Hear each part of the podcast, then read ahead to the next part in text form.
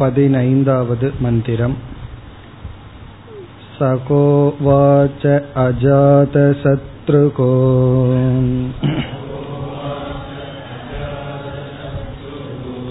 प्रतिलोमं च एतत्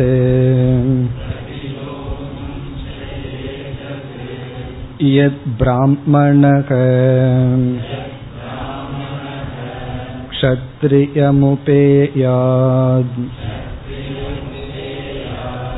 ब्रह्म ते वक्ष्यति इति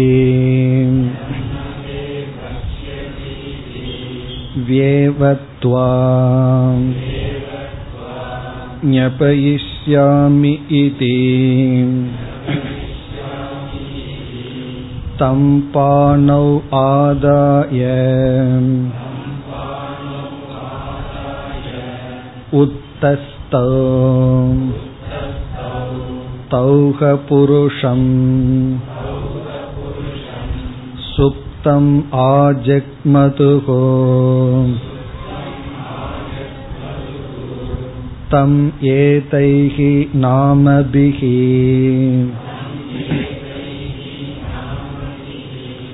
आमन्त्रयाञ्चक्रे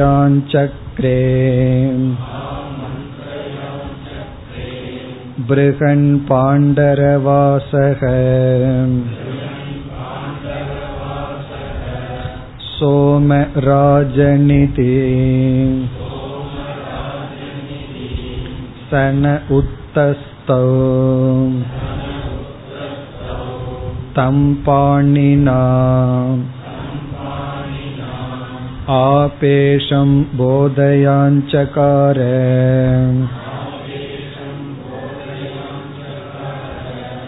सः उत्तस्तौ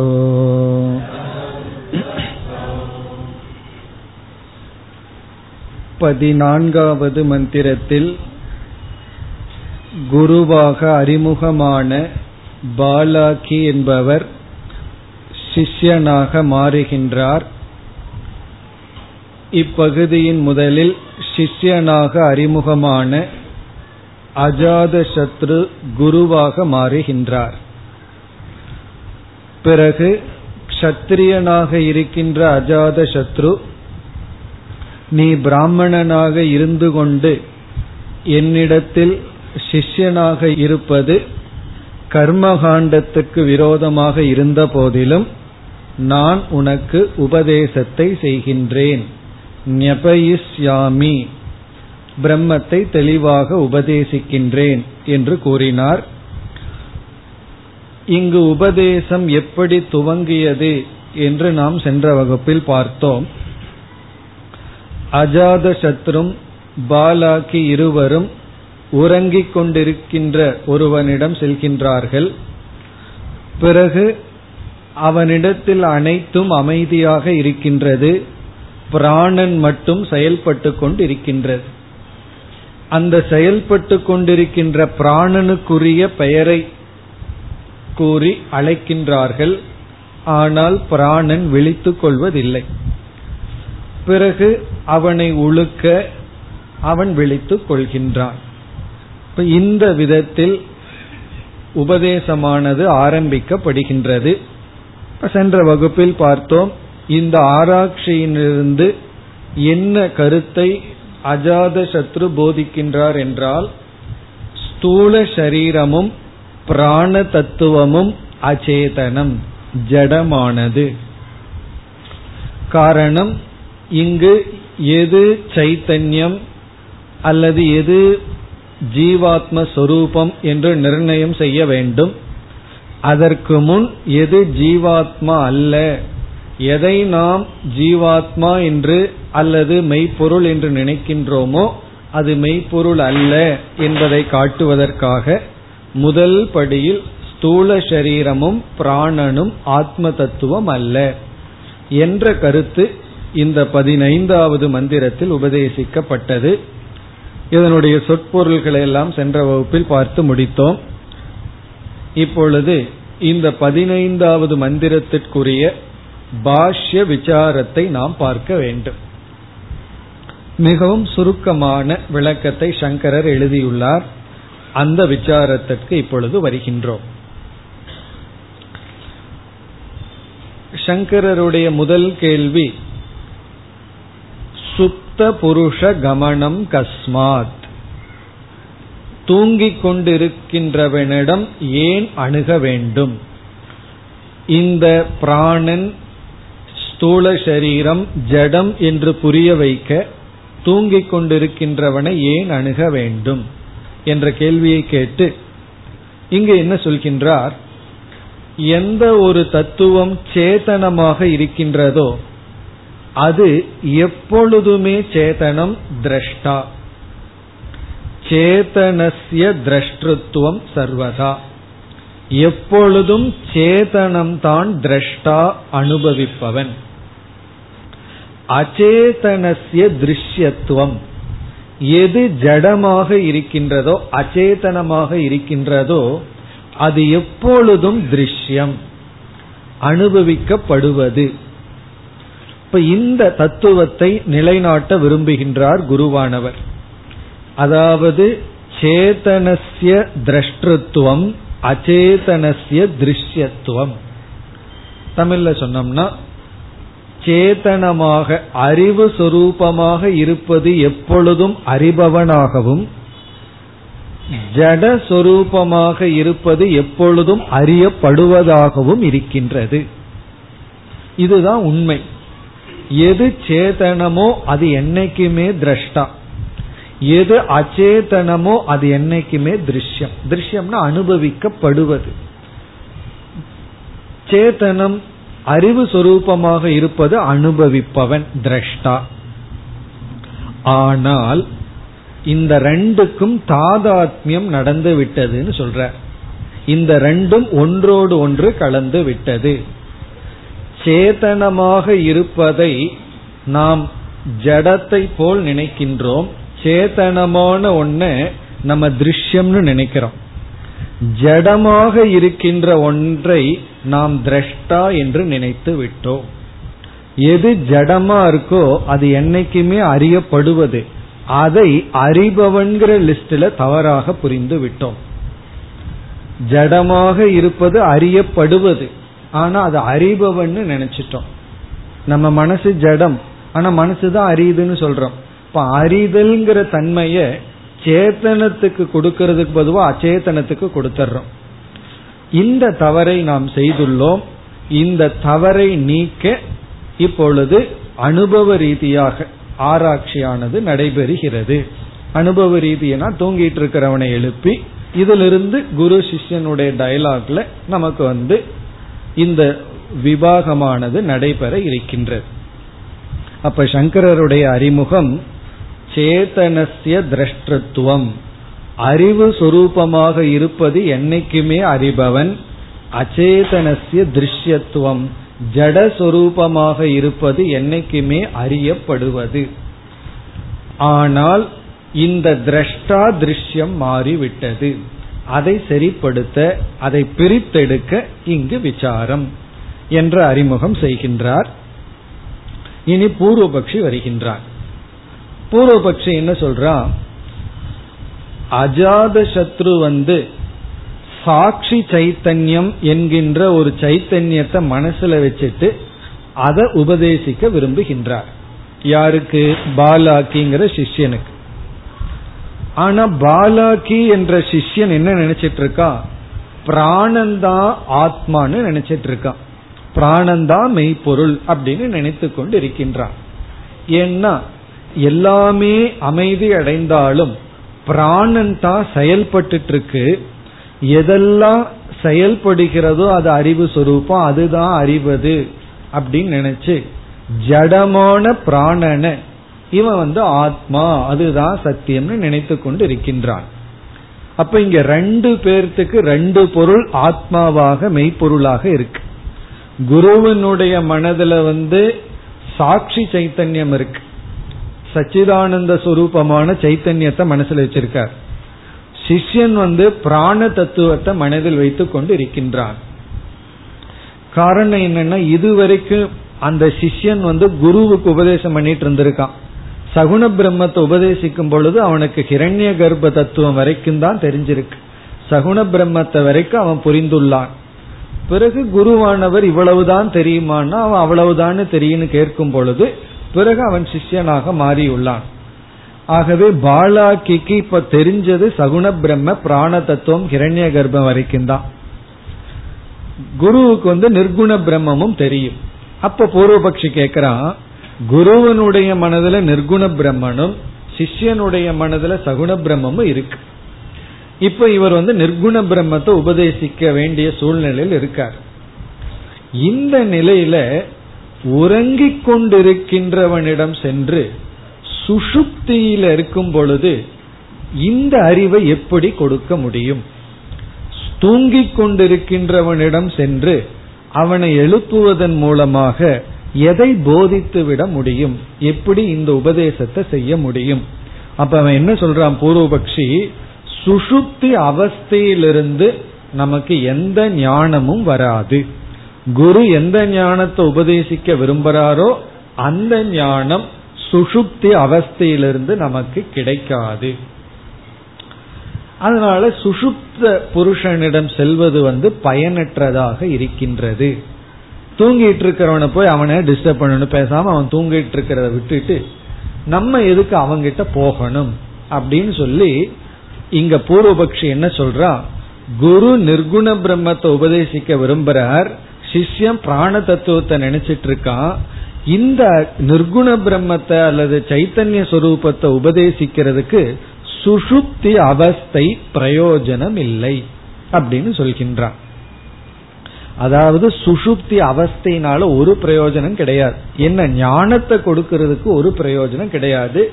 சுஷுப்தி அவஸ்தையிலிருந்து ஒரு ஞானத்தை நம்ம அடைய முடியாது. ஏன்னா அது அறியாமையில் இருக்கின்ற இடம்தான் ஆழ்ந்த உறக்கம். இப்ப ஆழ்ந்த உறக்கத்திலிருந்து நமக்கு என்ன ஞானம் கிடைச்சிருது? நமக்கு ஞானம் கிடைக்காது. உறங்கிக் கொண்டிருக்கின்றவனை போய் எழுப்பி விட்டு அதிலிருந்து நமக்கு என்ன ஞானம் கிடைக்க போகுது? அப்படின்னு கேட்கின்றான். அதுக்கு இங்க சங்கரர் பதில் சொல்ற சங்கரருடைய அழகான பதில் என்னன்னா சுஷுப்தி அவஸ்தையில ஒரு ஞானமும் கிடைக்காதுங்கிறது உண்மைதான். தூங்கிறதுனால ஞானம் கிடைக்காதுங்கிறத சங்கரர் ஒத்துக்கிறார். சுஷுப்தி அனுபவம் ஞானத்தை கொடுக்காது அப்படின்னு ஒத்துட்டு சுசுப்தி அனுபவ விசாரத்தின் மூலமாக ஞானம் கிடைக்கும்னு சொல்ற அதாவது சுசுப்தி அனுபவத்திலிருந்து நமக்கு ஞானம் கிடைக்காது. ஆனா அந்த அனுபவத்தை விசாரம் செய்தால் ஞானம் கிடைக்கும். இதுல இருந்து என்ன உண்மை தெரியுதுன்னா அனுபவம் நமக்கு அறிவை கொடுக்காது. அனுபவத்தை ஆராய்ந்தால்தான் நமக்கு அறிவு கிடைக்கும்.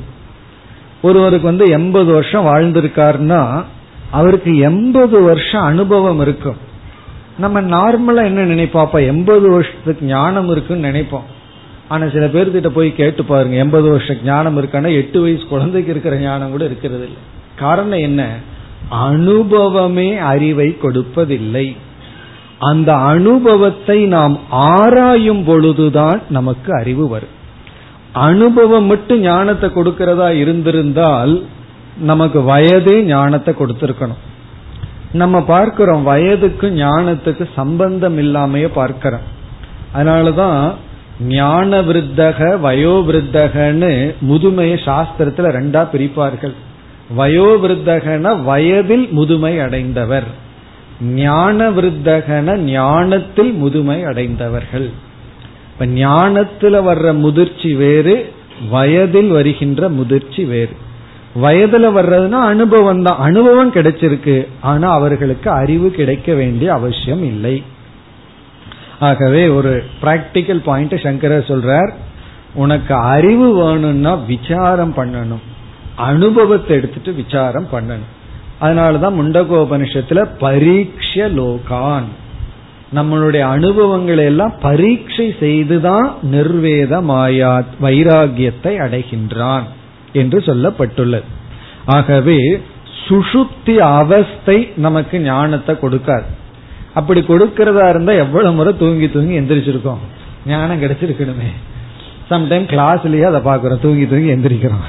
அது கிடைக்கிறது இல்லை பிறகு என்ன பண்ணுனா ஞானம் கிடைக்கும்னா இந்த சுஷுப்தி அவஸ்தைய விசாரம் பண்ணா ஞானம் கிடைக்கும்.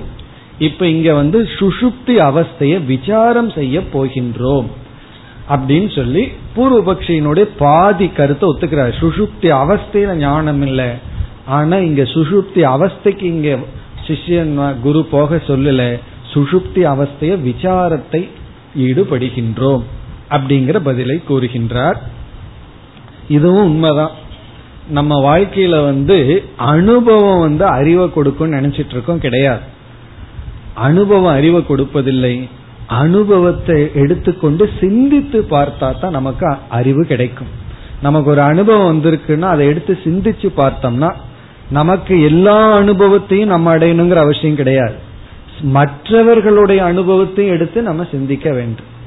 அதான் அந்த பரீட்ச லோகாங்கிற இடத்துல நம்ம பார்த்திருக்கோம். அங்க விசாரத்துல வந்து நம்முடைய அனுபவம் மற்றவர்களுடைய அனுபவம் இரண்டையும் எடுத்துட்டு ஆராய்ச்சி பண்ணா நமக்கு ஞானம் கிடைக்கும். எனக்கு இன்று இப்படி ஒரு துயரம் வருதுன்னா அந்த துயரத்தை அனுபவிச்சுட்டா ஞானம் வராது. இந்த துயரத்துக்கு நான் என்ன தவறு பண்ணி உள்ளேன் இனி ஒருவர் ஒரு துயரத்தை ஒரு வீழ்ச்சியை அடைகிறார்னா அந்த வீழ்ச்சிக்கு என்ன மூல காரணமாக இருந்தது? என்று ஆராய ஆராயத்தான் நமக்கு அந்த அறிவு வரும். காரண ஞானம் நமக்கு கிடைக்கும். காரண காரிய சம்பந்த ஞானம் எல்லாம் நமக்கு கிடைக்கும்.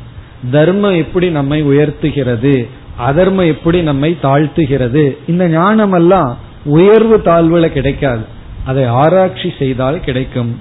அந்த கருத்தை கூறிக்கொண்டு பிறகு வந்து சுஷுப்தியினுடைய ஆராய்ச்சிக்கு வர்றார்.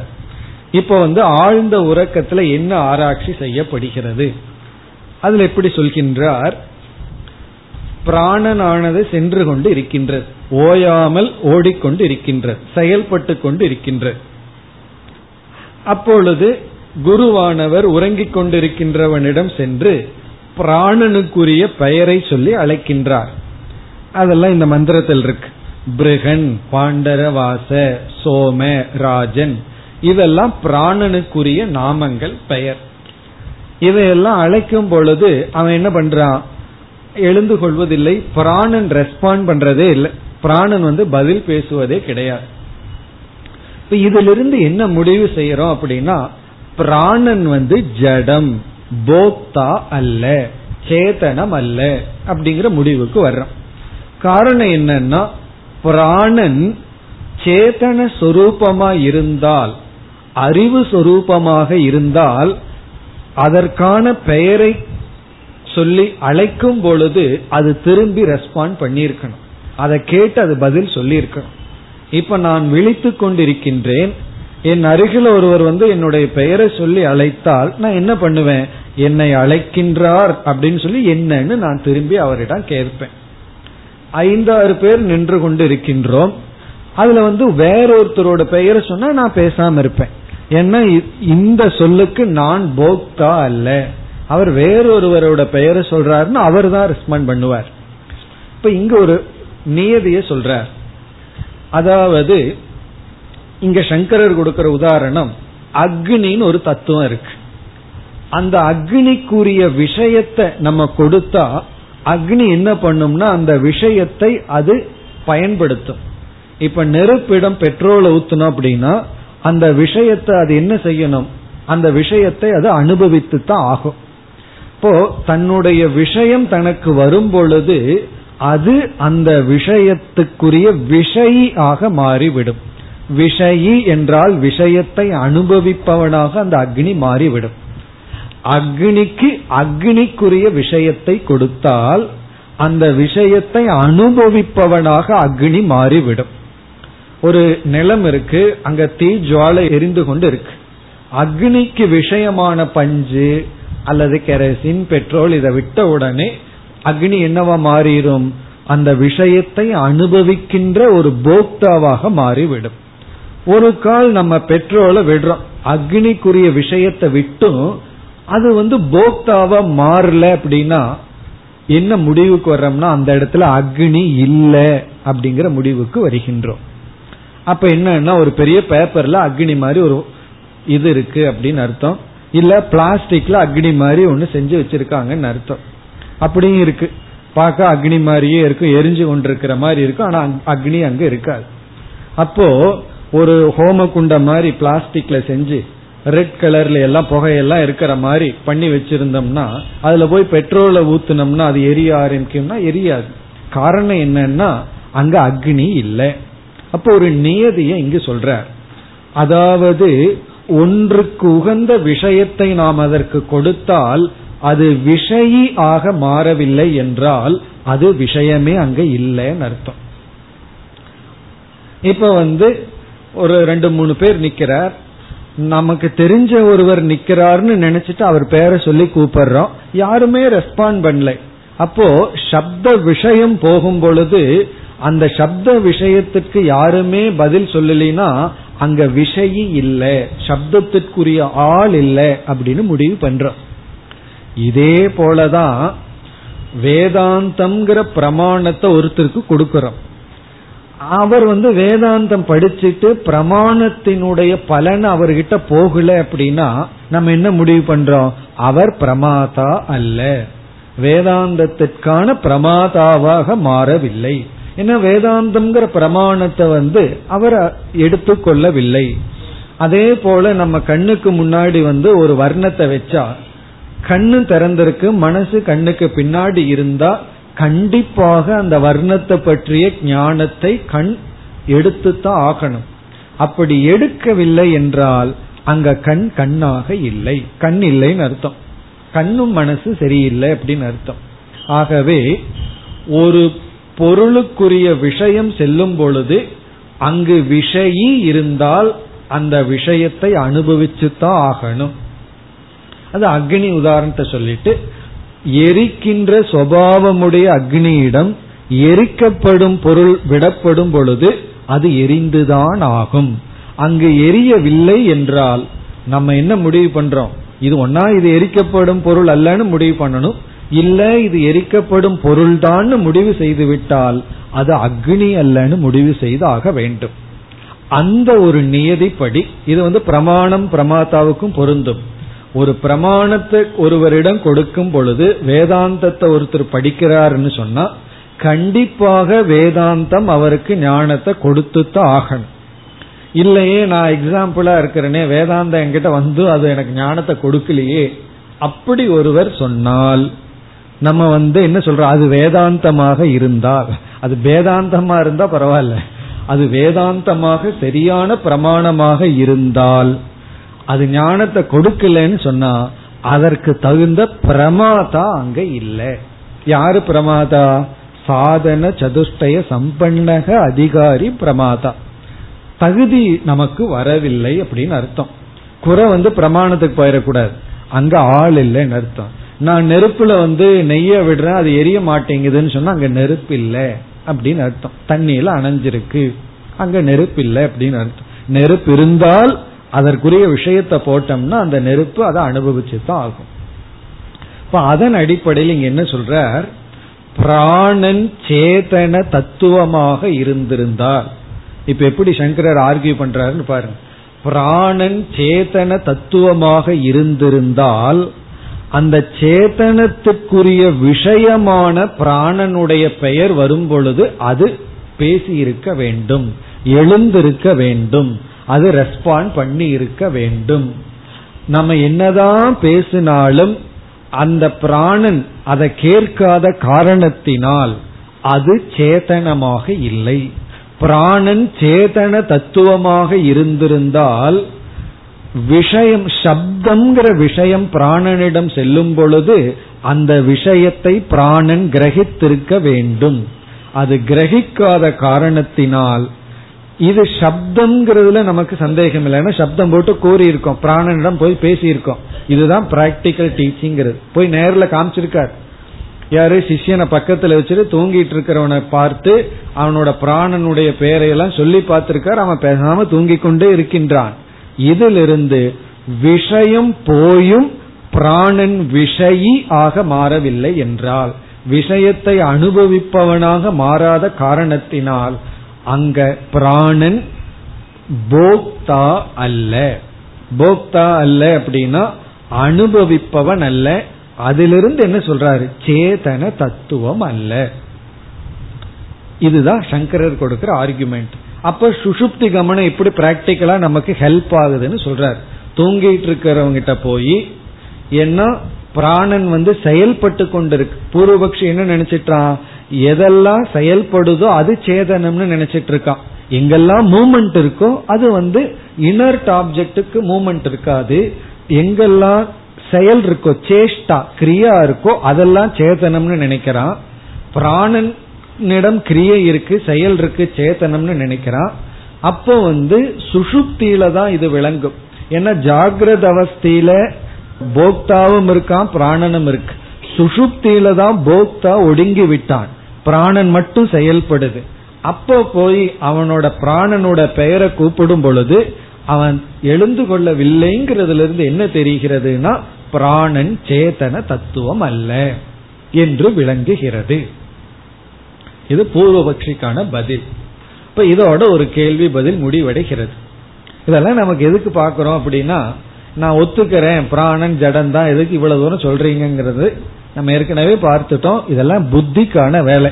எப்படியெல்லாம் சந்தேகம் வரலாம் எப்படி சந்தேகம் வந்தாலும் எப்படியெல்லாம் பதில் சொல்லலாம்னு நம்ம புத்தியை கூர்மப்படுத்துறது தான் இப்ப நம்ம பார்க்கிற பகுதி. இனி மறுபடியும் ஒரு சந்தேகம் பூர்வபக்ஷிக்கு வருது. பூர்வபக்ஷி என்ன சொல்றான்? சில சமயங்கள்ல நம்ம ஒருத்தரை கூப்பிடுறோம். அவருக்கு காதல விழுகல. அதனால பேசாம இருக்கார். அதனால அவரை ஜடம்னு சொல்லிடுவீங்களா? அப்படின்னு இப்ப பூர்வபக்ஷி கேக்குறான். அதாவது பூர்வபக்ஷி என்னன்னா சம்போதனே சதி சம்பந்த அக்ரகணாத் அப்படின்னு சொல்றான். சம்போதனம்னா அழைப்பது. சம்போதனே சதி அதாவது பிராணனை நாம் அழைத்த போதிலும் சம்பந்த அக்ரகணாத். இந்த சப்தம் பிராணனோடு சம்பந்தம் ஏற்படவில்லை. ஏதோ ஒரு தடை. கூப்பிட்டு ஒருத்தனுக்கு காது கேட்கல அப்படிங்கிறதுக்காக அவனை ஜடம்னு சொல்லிடுறமா அப்படி இல்லை என்ன சொல்லுவோம் தெரியுமா? ஜடமேன்னு திட்டி கூப்பிடுவோம். ஒருத்தரை கூப்பிடுறோம். அதை கேட்காமயே இருந்தாருன்னு வச்சுக்குவோம். ஏ ஜடமேன்னு திட்டி நான் உன்னை தான் கூப்பிட்டு இருக்கேன் கொஞ்சம் திரும்பி பாருன்னு சொல்றேன். உடனே கூப்பிட்டுறான் இப்ப என்ன சொல்றான்? நம்ம ஃபர்ஸ்ட் டைம் கூப்பிடும் பொழுது அவனுக்கு கேட்கலங்கிற காரணத்தினால அவனை ஜடம்னு சொல்லிட முடியுமா? இந்த சொல் வந்து அவனோட சம்பந்தம் ஏற்படவில்லை. நீ அக்னியில போட்டாலும் கூட ஏதோ ஒரு காரணத்துல அக்னியோட அந்த விஷயம் சம்பந்தம் ஏற்படலினா அது எப்படி எரியும்? அப்படி அவன் பதில் சொல்றான். சம்பந்த அக்ரகணாத். அப்ப இவன் எதை வச்சுக்க விரும்புறான்? பிராணன். ஜடம் அல்ல சேத்தன சொரூபந்தான் அறிவு சொரூபந்தான் பிராணன். ஆனா நீ கூப்பிடுறது பிராணனுக்கு கேட்கல. அதனால பிராணன் வந்து எந்திரிக்க மாட்டேங்குது. அது எப்ப கேட்குமோ அப்ப பிராணன் பேசும் அப்படின்னு அவன் சொல்றான். அதாவது சம்போதனை சதி. அது சம்போதனை நீ செய்த போதிலும் சம்பந்த அக்ரகணாத். அப்படி இருக்கலாம் அல்லவா? நீ உடனே பிராணன ஜடம்னு முடிவு பண்ற? அதை கூப்பிடுற பேசலையா ஜடம்? அப்ப நம்ம லைஃப்ல அப்படி பண்ண முடியாதுல்ல. ஒருத்தரை கூப்பிடுறோம் பேசலினா அவரை ஜடம்னு முடிவு பண்ண முடியுமா? இல்லையே. அவருக்கு கேட்கலன்னு வச்சுக்கலாமே. அப்படின்னு பூர்வபக்ஷி சொல்ற இது ஒரு பெரிய ஆர்குமெண்டா இதுக்கு என்ன சொல்லலாம்? சங்கரோட பதில் பாருங்க அதை விட தமாசா பேசுறார். அதாவது சில பேர் குதர்க்கம் பேசுனா நம்ம அதை விட பெரிய குதர்க்கம் பேசித்தான் ஆகணும். அப்பதான் வின் பண்ண முடியும். அவங்க கிட்ட போய் லாஜிக்கா பேசிட்டு இருந்தா வேலையும் நடக்காது. சங்கரர் என்ன பதில் சொல்றார்? இந்த பூர்வபக்ஷி கர்மகாண்டி. அவன் வந்து கர்மகாண்டத்தை ஒத்துக்கிறவன் வேதாந்தத்தை ஒத்துக்காதவன். அவன் யாகத்தை எல்லாம் ஏற்றுக்கொள்பவன். இவர் என்ன சொல்றார்? நீ யாகம் பண்ணும் பொழுது பிராண தேவதைக்கு போகணும்னு பிராணாய சுவாகான்னு சொல்றேன். உனக்கு எவ்வளவு ஸ்ரத்த இருக்கு பிராணனுக்கு கேட்கும் பிராண தேவதைக்கு கேட்கும்னு சொல்லி. அப்ப பிராண தத்துவத்தை தேவதான்னு சொல்லி சாஸ்திரத்துல எடுத்துக்கொள்கின்றோம். நம்முடைய பிராண தத்துவத்தை ஜடம்னு சொன்னாலும் கூட அது தேவதா சொரூபம் பிராண தேவதான்னு சொல்றோம். அப்ப என்ன சொல்றார் சங்கரர்? பிராண தத்துவத்தை தேவதா என்று நாம் ஏற்றுக்கொண்ட காரணத்தினால் நீ வந்து சங்கல்பம் பண்ணி இது பிராணனுக்கு போகணும்னாலும் கூட அந்த தேவதைக்கு தெரிஞ்சிடும் அப்படி இருக்கும்போது பிராணனுடைய பெயரை சொல்லும் போது கேட்கலின்னு எப்படி சொல்ல முடியும்? தேவதைக்கு எல்லா பக்கமும் காது இருக்குன்னு சங்கரர் சொல்லிடுறார். அதுக்கு காதே திக்கு தான். ஆகவே இது சம்பந்த அக்ரகணத்துக்கு சான்ஸே கிடையாது. பிராணனை தேவதா என்று நாம் ஏற்றுக்கொள்வதனால். நீ ஏற்றுக்கொண்டுள்ளாய். பிராண தத்துவத்தை தேவதைன்னு நீ ஏற்றுக்கொண்ட காரணத்தினால் யாகத்தில எல்லாம் பிராணாய சுவாகான்னு சத்தம் போட்டு சொன்னாலும் மனசுக்குள்ள சொன்னாலும் நீ என்ன புரிஞ்சுக்கிற? பிராணன் இதை புரிஞ்சுக்குது பிராண தேவதைக்கு இது தெரிகிறதுன்னு நீ புரிஞ்சுக்கிற. அப்படி வெஷ்டி பிராணனும் தேவதையினுடைய வெஷ்டி அம்சம் சம்பந்த கிரகணம்ங்கிறது இல்லைன்னு சொல்ல முடியாது. அதாவது சம்பந்த கிரகணம் ஏற்படவில்லைன்னு சொல்ல முடியாது. அப்படின்னு பதில் சொல்ற. ரொம்ப லைட்டான ஆர்குமெண்ட் தான். ஏன்னா இவனோட கேள்வி எப்படி இருக்கு? நீ கூப்பிட்டா நீ ஏன் வரமாட்டேங்கிறன்னா காது கேட்கலனா சரி கேட்கிற மாதிரி நான் கூப்பிடுறேன்னு சொல்லிடலாம். மறுபடியும் ஒருக்கா சத்தம் போட்டு கூப்பிடலாம்னு சொல்லி விடலாம் இருந்தாலும் இவன் இப்படி பதில் சொல்ற சங்கரர் வந்து கர்மகாண்டத்தினுடைய அடிப்படையில பதில் சொல்கின்றார். உன்னை பொறுத்த வரைக்கும் பிராண தத்துவம் ஒரு தேவதை அந்த தேவதைக்கு கேட்கவில்லைங்கிற கஷ்டம் கிடையாது. இப்படி பதில் சொல்லி விடுகின்றார். அப்ப இவ்வளவு பகுதியிலிருந்து எவ்வளவு கருத்தை சங்கரர் நிலைநாட்டி இருக்கின்றார்? ஆழ்ந்து உறக்கம் என்கின்ற ஒரு அவஸ்தையிலிருந்து நாம் பிராணன் ஜடம் என்ற தத்துவத்தையும் ஸ்தூல சரீரம் ஜடம் என்ற தத்துவத்தையும் அறிய முடியும். தூங்கிறதுனால அல்ல தூங்கிறத விசாரம் செய்வதனால். இனி அடுத்த பூர்வபக்ஷி வருகின்றான் அடுத்ததா பூர்வபக்ஷி என்ன சொல்கின்றான்? சரி பிராணன் ஜடன்னு நான் ஒத்துக்கிறேன். ஆனா நீ அழைத்து பார்த்தாய். பிராணனோட பேரையும் எல்லாம் சொல்லி பார்த்தேன். அங்க யாருமே திரும்பி ரெஸ்பாண்ட் பண்ணாததுனால பதிலே சொல்லாததுனால ஜீவனுக்குள்ள சேதனம்ங்கிற தத்துவமே கிடையாதுங்கிற முடிவுக்கு வர்றான். அடுத்த எக்ஸ்ட்ரீமுக்கு போறான். பிராணன சேதனம்னு சொல்லிட்டு இருந்தவன் நீ கூப்பிட்டு கூப்பிட்டு பார்த்த யாருமே வரல. ஆகவே ஜீவனுக்குள்ள எந்த சேதன தத்துவமும் இல்லையே. இருந்திருந்தா வந்திருப்பானல்ல. நீ யார போக்தான்னு நினைக்கிறையோ அந்த ஆத்மான்னு ஒன்னு இருந்திருந்தா அவன் அதற்கு பதில் சொல்லி இருக்க வேண்டும் அல்லவா? சொல்லாததுனால நமக்கு என்ன தெரியுதுன்னா ஒரு ஜீவனுக்குள்ள சேத்தனம்ங்கிற தத்துவம் இருக்குன்னே நிலைநாட்ட முடியவில்லையே அப்படின்னு அவன் சொல்றான். சங்கரர் என்ன சொல்றார்? ஆழ்ந்த உறக்கத்திலிருந்து நான் சேதன தத்துவத்தை நிலைநாட்ட போறேன்னு சொல்லல. அச்சேதனமான ஒண்ணு நீ சேதனம்னு நினைச்சிட்டு இருக்க அதுதான் தப்புன்னு நிலைநாட்ட போறேன்னு தான் சொல்லியிருக்க ஸ்தூல சரீரம் வந்து ஜடம் பிராணன் ஜடம். இந்த ரெண்டு கருத்தை சுசுப்தி அவஸ்தையிலிருந்து கிடைக்கிற விசாரத்துல நிலைநாட்ட போறேன்னு சொல்லி இருக்கார் பூர்வபக்ஷி என்ன சொல்றான்? நீ வந்து சேத்தனம்ங்கிற தத்துவத்தையும் நிலைநாட்ட முடியாது ஆழ்ந்த உறக்கத்தில் இருக்கின்ற விசாரத்திலிருந்து அப்படின்னு சொல்கின்றார். சங்கரர் சுலபமான பதில் சொல்லிட்டு போலாம். நான் வந்து அதை இங்க சொல்ல வரல. சேத்தனம்ங்கிறத நிலைநாட்ட நான் வரல. எது அச்சேதனமா இருக்கோ அதை நீ சேத்தனம்னு நினைச்சிட்டு இருக்க அதை அச்சேதனம்னு நிலைநாட்ட வர்றேன்னு நேரடியா பதில் சொல்லலாம். ஆனா சங்கரர் வேறு பதில் சொல்கின்றார். வேற என்ன பதில் சொல்றாருன்னா ரொம்ப சுலபமான ரெண்டு பதில் சொல்றார். ஒரு பதில் குதர்க்கமா பதில் சொல்றார். இனி ஒரு பதில் சரியான பதில். அவர் குதர்க்கமா என்ன பதில் கூறுகிறார்னா இந்த ஸ்தூல சரீரத்துக்குள் இருக்கின்ற சேத்தன தத்துவம் இருக்கே அது என்ன செய்யுதுன்னா உடலில் இருக்கின்ற அனைத்து சூக்ம சரீரங்களிலும் முழுமையான அபிமானம் வச்சிருக்கு. நீ வந்து ஒரு அங்கத்தை தான் அழைத்திருக்கின்றாய். பிராணன் அப்படிங்கிற ஒரு அங்கத்தை தான் அழைச்சிருக்க. அது யார அழைச்சா அது வந்திருக்கும் அப்படின்னா அது வந்து முழுமையான ஸ்தூல சூக்ம சரீரத்துல டோட்டல் அபிமானத்தை வச்சிருக்கிறது தான் உடலில் இருக்கின்ற சேதன தத்துவம். விஞ்ஞானமய புருஷன். அதற்கு சங்கரர் உதாரணம் சொல்ற இப்ப நம்ம உடல் இருக்கு. நம்மை ஒருவர் அழைக்க விரும்புகின்றார். நமக்குன்னு ஒரு பெயர் இருக்கு. அந்த பெயரை கூப்பிட்டு அழைச்சா நம்ம திரும்பி பார்ப்போம்.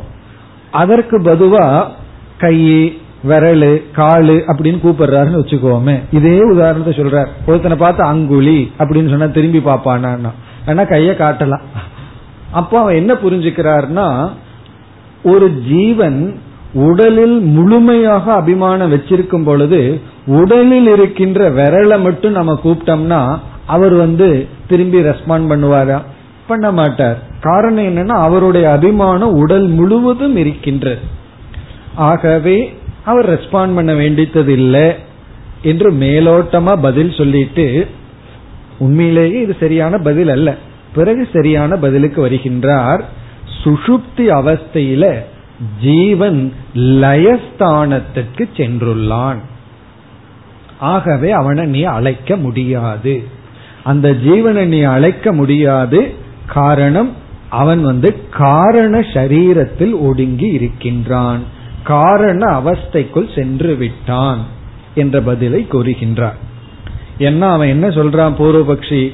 சரி பிராணன் வரலினா வேற யாராவது சேதன தத்துவம் உள்ள இருந்தா அவன் எழுந்து வந்திருக்கணுமேன்னா.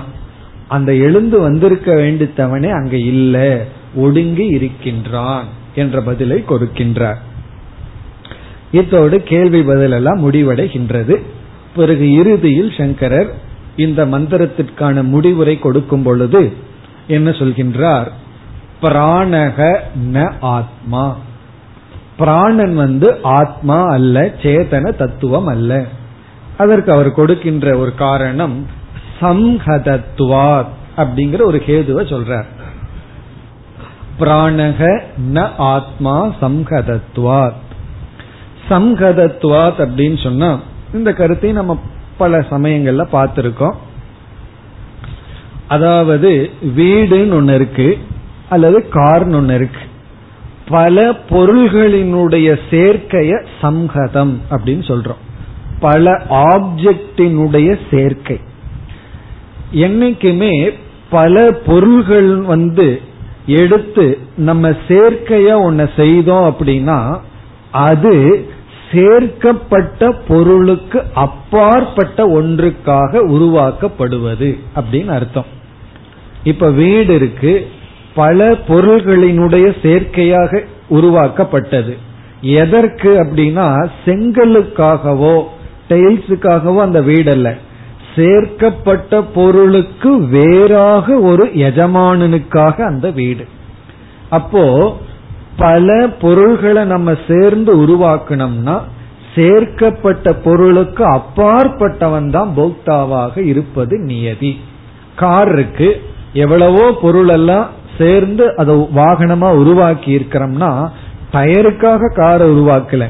பிறகு அதுல அமர்ந்து செல்பவன் அந்த சேர்க்கப்பட்ட பொருளுக்கு வேறாக இருப்பவன். அந்த காலத்துல வந்து ரதத்தை உதாரணமா சொல்வார்கள்.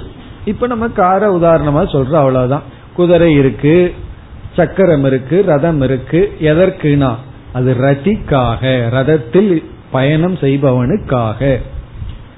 அப்படி பிராணன்கிறது ஐந்து விதமான தத்துவத்தினுடைய சேர்க்கை.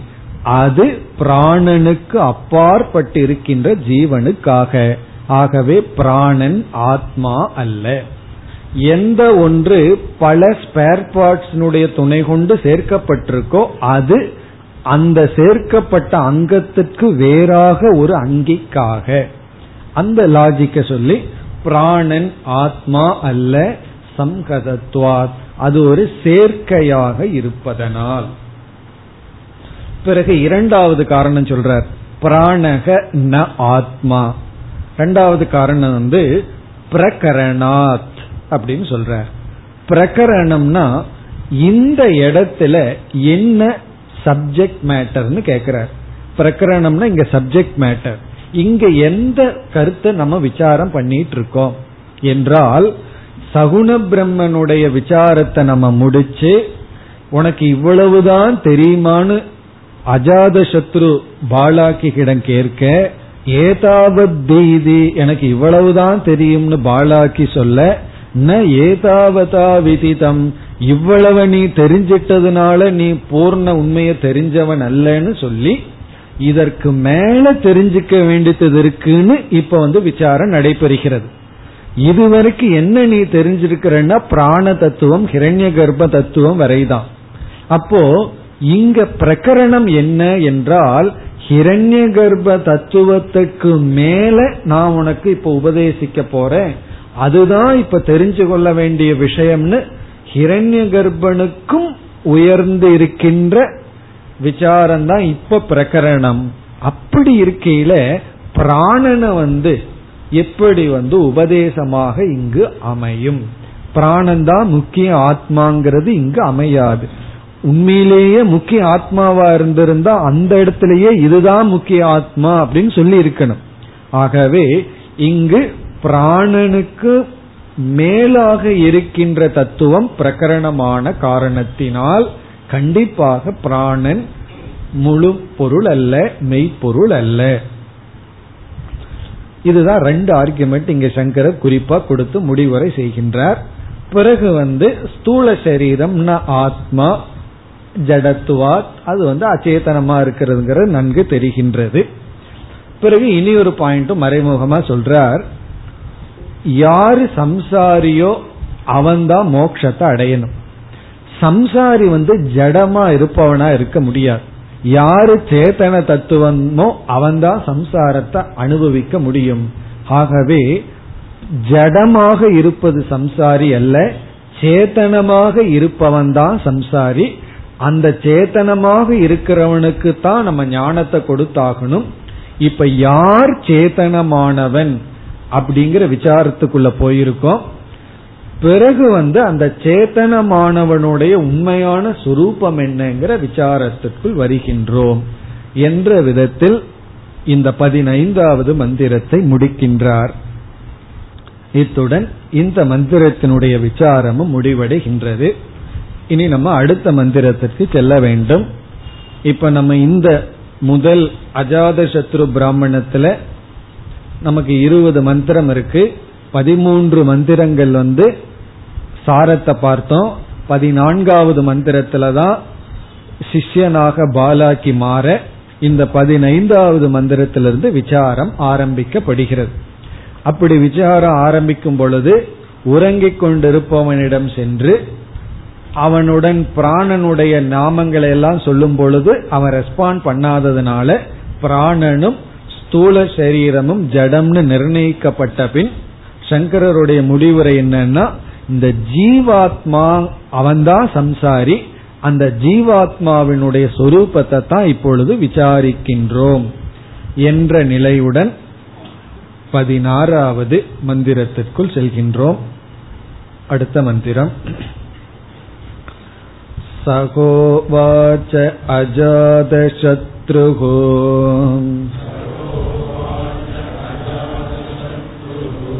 यत्र एषक एतत्सुप्तः अभूत्य एषक विज्ञानमयपुरुषः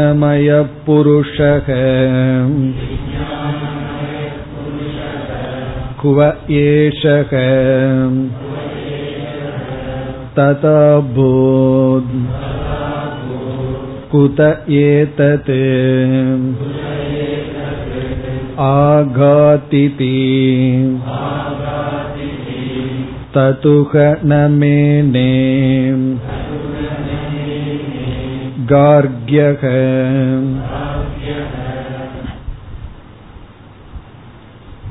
இந்த பதினாறாவது மந்திரத்தில் சிஷ்யனிடம் குருவானவர் ஒரு கேள்வியை கேட்கின்றார் எல்லாமே இங்க ஆப்போசிட்டா இருக்கு யாரு கேள்வி யாருகிட்ட கேட்கணும் சிஷ்யன் தான் குரு கிட்ட கேள்வி கேட்கணும் ஆனா இங்க வந்து குரு வந்து சிஷ்யங்கிட்ட கேள்வி கேட்கின்றார் ஆரம்பத்தில் எப்படி இருந்ததுன்னா யாரு குருவா வந்தார்கள்? பாலாக்கு வந்து குருவா நான் உனக்கு உபதேசம் பண்றேன்னு அஜாத சத்ரு கிட்ட குருவாக வந்து இப்ப சிஷ்யனா மாறி இருக்கார் இப்பொழுது குருவாக இருக்கின்ற அஜாத சத்ரு பாலாக்கியிடம் இந்த மாதிரி ஒரு கேள்வியை கேட்கின்றார். அப்பொழுது பாலாக்கி எனக்கு தெரியவில்லை. எனக்கு விளங்கவில்லை என்று சொல்கின்றார். உடனே அந்த கேள்விக்கான பதிலை குருவே அடுத்த மந்திரங்களில் கூற போகின்றார். இங்க கேள்வியினுடைய சாரம் என்னன்னா ஜீவாத்மாவினுடைய சொரூபம் என்ன? ஜீவசிய சொரூபம் கிம்? இதுதான் கேள்வி. ஜீவாத்மாவினுடைய உண்மையான சொரூபம். சொரூபம்னாவே உண்மையான தன்மை என்ன? இதுதான் கேள்வி. இந்த கேள்விய வந்து குரு சிஷ்யனிடம் கேட்கிற மாதிரி இருக்கு. பிறகு சிஷ்யன் வந்து எனக்கு தெரியவில்லை அப்படின்னு சொல்றார். அதுதான் சிஷ்யனுடைய குவாலிபிகேஷன் நான் சிஷ்யனா இருக்கிறதுக்கு என்ன தெரிஞ்சுக்கணும் அப்படின்னு ஒருத்தர் கேள்வி கேட்டார். நான் வந்து சரியான சிஷ்யனா மாறணும்னா எனக்கு என்ன தெரிஞ்சிருக்கணும்னா என்ன பதில் சொல்வீர்கள்? எனக்கு தெரியலங்கிறத தெரிஞ்சிருக்கணும். அதான். எனக்கு தெரியவில்லைங்கிறத யார் தெரிஞ்சு வச்சிருக்காரோ அவர் தான் ரைட் சிஷ்யன். ஏற்கனவே தெரிஞ்சு வச்சிருந்த அவர் சிஷ்யன் இல்லை அவர் குரு. அல்லது அவர் சிஷ்யன் அல்ல. தெரிஞ்சவருக்கு என்ன சொல்றதுக்கு இருக்கு? சில பேர்த்துக்கு தெரியாது தெரியும் நினைச்சிட்டு இருந்தாலும் அவங்ககிட்ட ஒன்றும் பண்ண முடியாது. ஆகவே இங்க சிஷ்யன் வந்து தெரியவில்லை என்று சொல்ல போகின்றார். இங்க ஒரு சந்தேகம் வருது. குரு எதுக்கு சிஷ்யங்கிட்ட கேள்வி கேட்கணும்? சிஷ்யன் கேள்வி கேட்டா பதில் சொல்ல வேண்டியது தானே இல்லைன்னா குரு பேசாம இருக்க வேண்டியது தானே அதுதானே நியதி. குரு வந்து சிஷ்யன் கேள்வி கேட்டா பதில் சொல்லணும். கேள்வி கேட்கல அப்படின்னா பேசாம குரு இருந்தரணும் சிஷ்யனும் இருந்தரணும். அப்படி இருக்கும்போது இங்கு குரு எதுக்கு சிஷ்யங்கிட்ட கேள்வியை கேட்டு அவங்கிட்ட தெரியல அப்படிங்கிற வார்த்தையை கொண்டு வரணும். அதுக்கு வந்து இங்க சங்கரர் மற்ற விளக்காசிரியர் அதற்கு பதில் சொல்கிறார்கள். அதாவது உண்மை அதுதானா? குரு பேசாம தான் இருக்கணுமா? சிஷியனை போய் தொந்தரவு பண்ண கூட பேசாம விட்டுறணும். ஏதாவது கேள்வி கேட்டா அந்த கேள்விக்கு பதில் சொல்லணுங்கிறது உண்மைதான். ஆனாலும் குரு எப்படி இருக்கணும் அப்படின்னா ஔதாசீன்யமா இருந்துடக்கூடாதான் உதாசீனா இருந்துடக்கூடாதான் சிஷ்யனுக்கு கேள்வி கேட்க தெரியாட்டியும் கூட சிஷ்யனுக்கு தகுதி இருக்குங்கிறத குரு உணர்ந்துட்டா கேள்வி அவனிடமிருந்து வர வச்சு பிறகு பதில் சொல்ல வேண்டுமா? அதனால கொஞ்சம் ஒரு ஸ்டெப் குரு எக்ஸ்ட்ரா ஸ்டெப் போகணும்னு சொல்ற. குரு வந்து கேட்டா சொல்லுவேன் இல்லைன்னா சொல்ல மாட்டேன்னு ஈகோவில் இருக்கக்கூடாது. அவரும் கொஞ்சம் விட்டு கொடுத்து போகணும் அப்படின்னு இங்க பதில் சொல்ற. அதாவது சிஷ்யன் வந்து கேட்டா தான் சொல்லணுங்கிறது இல்ல. நியதி அதுதான். சில சமயங்கள்ல சிஷ்யனுக்கு தெரியவில்லை கேட்கவும் தெரியவில்லைன்னு சொன்னா ஆனா சிஷ்யனுக்கு தகுதி இருக்குங்கிறத குரு உணர்ந்து விட்டால் அவன் கேட்கிற வரைக்கும் வெயிட் பண்ண வேண்டியதில்லை. அந்த கேள்வியை அவனுக்குள் உருவாக்க வேண்டும். உருவாக்கி பதில் சொல்ல வேண்டும். இதை ரொம்ப கவனமா வச்சுக்கணும். அதனாலதான் நான் வீட்டில் இருக்கிறவங்களுக்கு இப்ப போய் கேள்வியை உருவாக்கி பதில் சொல்ல போறேன் அப்படின்னு சொல்லிடக்கூடாது. இது கொஞ்சம் கேர்ஃபுல்லா புரிஞ்சுக்கணும். அவன் தகுதி உடையவன் என்று இருந்தால் தகுதி இல்லாதவங்கிட்ட போய் நான் உங்களுக்குள்ள கேள்வியை உருவாக்கி அதுக்கு இப்ப பதில் சொல்ல போறேன்னு சொல்லிட்டா ப்ராப்ளம் தகுதி இருக்குன்னு தெரிஞ்சிட்டா அவங்களுக்கு சொல்ல தெரிய வேண்டிய அவசியம் இல்லை. சில சமயங்கள் அது நடக்கிறது உண்டு. சில ஸ்டூடெண்ட்டுக்கு எக்ஸ்பிரஸ் பண்ண தெரியாம இருக்கும். சொல்லணுங்கிற ஆசை இருக்கும். சங்கோச்சத்தினாலேயோ பயத்தினாலே ஏதோ ஒரு காரணத்தினால சொல்ல தெரியாமல் இருப்பார்கள். அப்ப குரு வந்து நீ சொன்னாதான் நான் பதில் சொல்லுவேன்னு சொல்லக்கூடாது. ஒரு ஸ்டெப் எக்ஸ்ட்ரா போய் அந்த பதில் அவர்களிடம் இருந்து வந்து சங்கோச்சத்தை நீக்கி பதில் சொல்ல வேண்டும். அதுதான் இங்கு நடக்கின்றது. இப்பொழுது இந்த மந்திரத்திற்குள் செல்லலாம். சக உவாச்ச அஜாத சத்ருகு. இப்ப அஜாத சத்ருகு உவாச்ச அவர் பேசுகின்றார். அதாவது அஜாத சத்ரு வந்து குருவானவர் சிஷ்யனிடம் இந்த கேள்வியை கேட்கின்றார். ஆக்சுவலி இது சிஷ்யன் கேட்க வேண்டிய கேள்வி. ஆனா குருவே கேட்கிறார். சிஷ்யன் தெரியவில்லைன்னு பதில் சொல்லும் பொழுது குரு அதற்கான பதிலை அடுத்த மந்திரத்திலிருந்து சொல்லுவார். அஜாத சத்ருகு உவாச்சன அஜாத சத்ருகு பிருஷ்டமான். அஜாத சத்ரு பாலாக்கிங்கிற சிஷ்யனிடம் இவ்விதம் கேள்வி கேட்கின்றார். என்ன கேள்வி? இன்னும் அவர் தூக்கத்தை விடல. அந்த தூக்கத்தை பிடிச்சிட்டே கேள்வி கேட்கிறார். என்ன கேள்வி? எத்திர எத்தரன எஸ்மின் காலே எந்த நேரத்தில் எந்த காலத்தில் எத்தனைங்கிறது? கால அதிகரணம். எஸ்மின் காலை. எந்த காலத்தில் ஏஷக ஏஷகன இந்த ஜீவன் ஏஷகன இவன் இவன்கிறது இந்த ஜீவன் எந்த காலத்தில் இந்த ஜீவன்? ஏதத் சுப்தக அபூத். உறங்கிக் கொண்டு இருக்கின்றானோ? எந்த காலத்தில் ஒரு ஜீவன் உறங்கிக் கொண்டிருக்கின்றானோ? இங்க ஏதத்துன்னு ஒரு வார்த்தை இருக்கு. ஏதத்துனா இந்த மாதிரி உறங்கி கொண்டு இருக்கின்றானோ அங்க இனி ஒரு ஆள் தூங்கிட்டு இருக்கான்னு வச்சுக்கோமே. பல பேர் தூங்கிட்டு இருப்பார்கள்.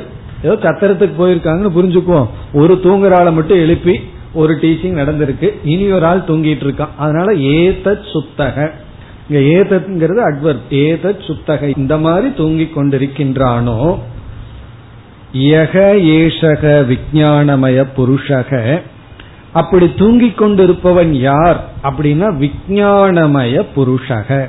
இங்க விஜயானமய புருஷகன சேத்தனமான ஒரு புருஷன். சேத்தனமானவன் தானே தூங்குவான் எந்திரிப்பான் எல்லாம் பண்ணுவான். ஏஷக விஜயானமய புருஷக. இந்த விஜயானமயத்தை பற்றி விசாரம் எல்லாம் நம்ம பின்னாடி பண்ண போறோம். விஜயானமய புருஷக. விஜயானமய புருஷகன புத்தியுடைய புத்தியை உபாதியாக உடைய ஒரு புருஷன் தூங்கிக் கொண்டிருப்பவன். அதாவது தூங்கி இந்த மாதிரி தூங்கிக் கொண்டிருக்கின்ற வேளையில் சுசுப்தி காலத்தில் ஒருவன் குவ ஏஷக ததா அபூத். இதுதான் கேள்வி. இங்க ரெண்டு கேள்வி இருக்க போது முதல் கேள்வி இது. குவ அப்படின்னா எங்கு? ஏஷக இந்த ஜீவன் ததா. அந்த காலத்தில் சுசுப்தி காலத்தில் அபூத் இருக்கின்றானோ? இப்ப முதல் கேள்வி என்னன்னா தூங்கும் போது ஜீவன் எங்கு இருக்கின்றான்? இங்க விஞ்ஞானமயகன ஜீவன் அர்த்தம். தூங்கும் பொழுது சுஷுப்தி காலத்தில் குவ அப்படின்னா எந்த இடத்தில்? ஏஷக அபூத் இருந்தான் இருக்கின்றான். இப்ப முதல் கேள்வி வந்து தூங்கும் பொழுது ஒருவன் எங்கு இருக்கின்றான்? நம்ம தூங்கிட்டே இருந்தோம்னா தெரியாது. அதை விசாரம் பண்ணும்போது தான் தெரியும். யோசிச்சு பார்த்தா இது ஒரு பெரிய கேள்வி சாதாரண கேள்வி அல்ல. நான் தூங்கும் போது எங்கு இருக்கேன்? அப்படிங்கிறது ஒரு கேள்வி. தூங்கும் பொழுது நான் எங்கு இருக்கின்றேன்? யாரிடத்தில் இருக்கின்றேன்? பக்வானா எஸ்மின் அதிகரணே. எந்த இடம் இந்த இடத்துல அதிஷ்டானம். எந்த இடத்துல நான் தூங்கும் பொழுது இருக்கின்றேன். இங்க வந்து ஒரு ஜீவன் தூங்கும் பொழுது எங்கு இருக்கின்றான்? ஒரு கேள்வி. இனி அடுத்த கேள்வி. குதக ஏதத் ஆகாத் இதி. குதகன எங்கிருந்து? குவன எந்த இடத்தில்? குதகன ஃப்ரம் வேர் எந்த இடத்திலிருந்து? ஏதத் ஆகாத். இந்த உறங்கிக் கொண்டிருப்பவன் வருகின்றான். ஆகாத்னா திரும்பி வருகின்றான். அப்ப ரெண்டு கேள்வி. முதல் கேள்வி வந்து தூங்கும் பொழுது எங்கு இருக்கின்றான்? இரண்டாவது கேள்வி எந்த இடத்திலிருந்து இவன் திரும்பி வருகின்றான்? தூங்கும் போது இவன் எங்க போறான்? திரும்பி வரும்போது எங்கிருந்து வர்றான்? இதுதான் கேள்வி. குதக ஆகா இவன் எங்கிருந்து வருகின்றான். ஈதி. அஜாத சத்ருகு வாச்ச இந்த மாதிரி அஜாத சத்ரு கேள்வியை கேட்கின்றார். ரெண்டே கேள்வி. தூங்கும் பொழுது எங்கு இருக்கின்றான்? எந்த இடத்திலிருந்து இவன் வருகின்றான்? இது என்ன பெரிய கேள்வி அப்படின்னு நமக்கு தோணும். ஆனா பாலாகிக்கு என்ன சொல்றார்? அடுத்த பகுதி தத் உ ந மேனே கார்கியக. பாலாகிக்கு இனி ஒரு பேர் கார்கியக. கார்கியக தது ந மேனே. ந மேனேனா அவருக்கு தெரியவில்லை. கார்கியக சிஷ்யனுக்கு இதற்கான பதில் தெரியவில்லை. எனக்கு தெரியுமேன்னு சொல்லிட்டு தத்து புத்துன்னு ஏதாவது சொல்லிடக்கூடாது. நமக்கு தெரியலங்கிறது அவருக்கு தெரிஞ்சிருக்கு. இது பெரிய கேள்வியா இருக்கே. தூங்கும் போது நான் எதுக்குள்ள போறேன்? அது எனக்கு தெரியல. எங்க போயிருக்கேன்? எங்க இருந்திருக்கேன் நான்? அது தெரியல. பிறகு எந்த இடத்திலிருந்து நான் வந்திருக்கின்றேன்? அதுவும் எனக்கு தெரியவில்லை. இதுதான் கேள்வி. குவ ஏஷக ததாபு. உறங்கும் பொழுது எங்கு இவன் செல்கின்றான்? எந்த இடத்துல இருக்கின்றான்? விழித்துக் கொள்ளும் பொழுது எங்கிருந்து வருகின்றான்? இப்ப முதல் கேள்விக்கு இன்னும் கொஞ்சம் கேள்வியை ரிஃபைன் பண்றோம். கேள்வியை கொஞ்சம் பாலிஷ் பண்ணோம்னா எப்படிப்பட்ட சொரூபத்தில் உறங்கும் பொழுது இவன் இருக்கின்றான்? கீதிருக் சொரூபே ஸ்திதக அபூத். ஆழ்ந்த உறக்கத்தில் எப்படிப்பட்ட சொரூபத்திற்குள் இவன் இருந்திருக்கின்றான்? அப்படிங்கிறது கேள்வி. எப்படிப்பட்ட சொரூபத்தில் இருந்தான்? இந்த முதல் கேள்விக்கான பதில் பதினேழாவது மந்திரத்தில் வர இருக்கிறது. அடுத்த மந்திரத்துல. அதாவது எப்படிப்பட்ட சொரூபத்துல இவன் இருந்தான் அப்படிங்கிற கேள்விக்கு பதில் அடுத்த மந்திரம். இரண்டாவது கேள்வி வந்து எப்படிப்பட்ட சொரூபத்திலிருந்து இவன் வருகின்றான்? எப்படிப்பட்ட சொரூபத்திலிருந்து இவன் எழுந்து வருகின்றான்? அதற்கான பதில் இருபதாவது மந்திரத்தில் வரப்போகிறது. இதுல வர்ற இரண்டாவது கேள்விக்கான பதில் கடைசி மந்திரத்துல வரும். முதல் கேள்விக்கான பதில் பதினேழாவது மந்திரத்துல வரும். இப்போ ரெண்டு கேள்வி ரெண்டு கேள்விக்கான பதில் ரெண்டு ரெண்டு மந்திரத்துல வரப்போகுதுன்னு சொன்னா இப்ப ரெண்டு இடம் இருக்குமோன்னு நமக்கு சந்தேகம் வரும். இவன் தூங்க போகும்போது ஒரு இடம் அதுக்கு அடுத்த மந்திரத்துல பதில் வரப்போகுது. இவன் எங்கிருந்து வரப்போறான்னு அது எங்கேயோ வேற ஒரு இடத்துல இருந்து வரப்போறான்ங்கிற மாதிரி நமக்கு பதில் வர போகின்றதுன்னு நமக்கு நினைக்க தோன்றும். ஆனா இங்க எப்படி பதில் வர போகுதுன்னா முதல் கேள்விக்கான பதில் ஆத்மஸ்வரூபம். முக்கிய ஆத்மாவுக்கிட்டே போயிடுறானா இவன். அதாவது இவன் தூங்கும் போது எங்க போய் இருக்கான்னு கேட்டா உபனிஷத்து என்ன சொல்லி இவன் ஆத்மாவிட்டே போயிட்டான். அதனாலதான் சந்தோஷமா இருக்கான். ஆத்மஸ்வரூபத்துக்கே இவன் சென்று விட்டான் அப்படின்னு பதில் வர போகுது. நம்ம பதில முன்னாடியே பார்த்துருவோம் சஸ்பென்ஸ் இல்லாம. பிறகு வந்து எங்கிருந்து வர்றாங்கிற கேள்விக்கு என்ன சொல்லி ஆகணும்? ரூல் படி. இவன் எங்க இருந்தானோ அங்கிருந்து தானே வருவான். இப்ப நான் பக்கத்து கிராமத்துக்கு போயிருக்கிறேன்னா திரும்பி வர அந்த கிராமத்துல இருந்து தானே வந்து ஆகணும் அப்போ எங்கிருந்து வர்றாங்கிறதுக்கு பதில் சொல்லும் போது உபனிஷத் என்ன பண்ணுது? பிரம்மத்திடமிருந்து திரும்பி வருகின்றான். அப்போ பதில் இருபதாவது மந்திரத்துல பதில் வந்து பிரம்மஸ்வரூபத்திலிருந்து வர்றான். அப்போ ஆத்மான்னு ஒண்ணு பிரம்மன் ஒண்ணு ரெண்டான்னா ரெண்டு ஒன்றுதான் எப்படி ஐக்கியம் வருது பாருங்க. இவன் எங்கிருந்து எங்க போய் இருக்கான்னா ஆத்மாவா? எங்கிருந்து வர்றான்னா பிரம்மனா? இப்ப பிரம்மனும் ஆத்மா ஒண்ணுன்னா பிரம்மனும் ஆத்மாவும் ஒன்றுதான் இந்த விதத்தில் நமக்கு விசாரம் வர இருக்கின்றது. அடுத்த வகுப்பில் சிந்திப்போம்.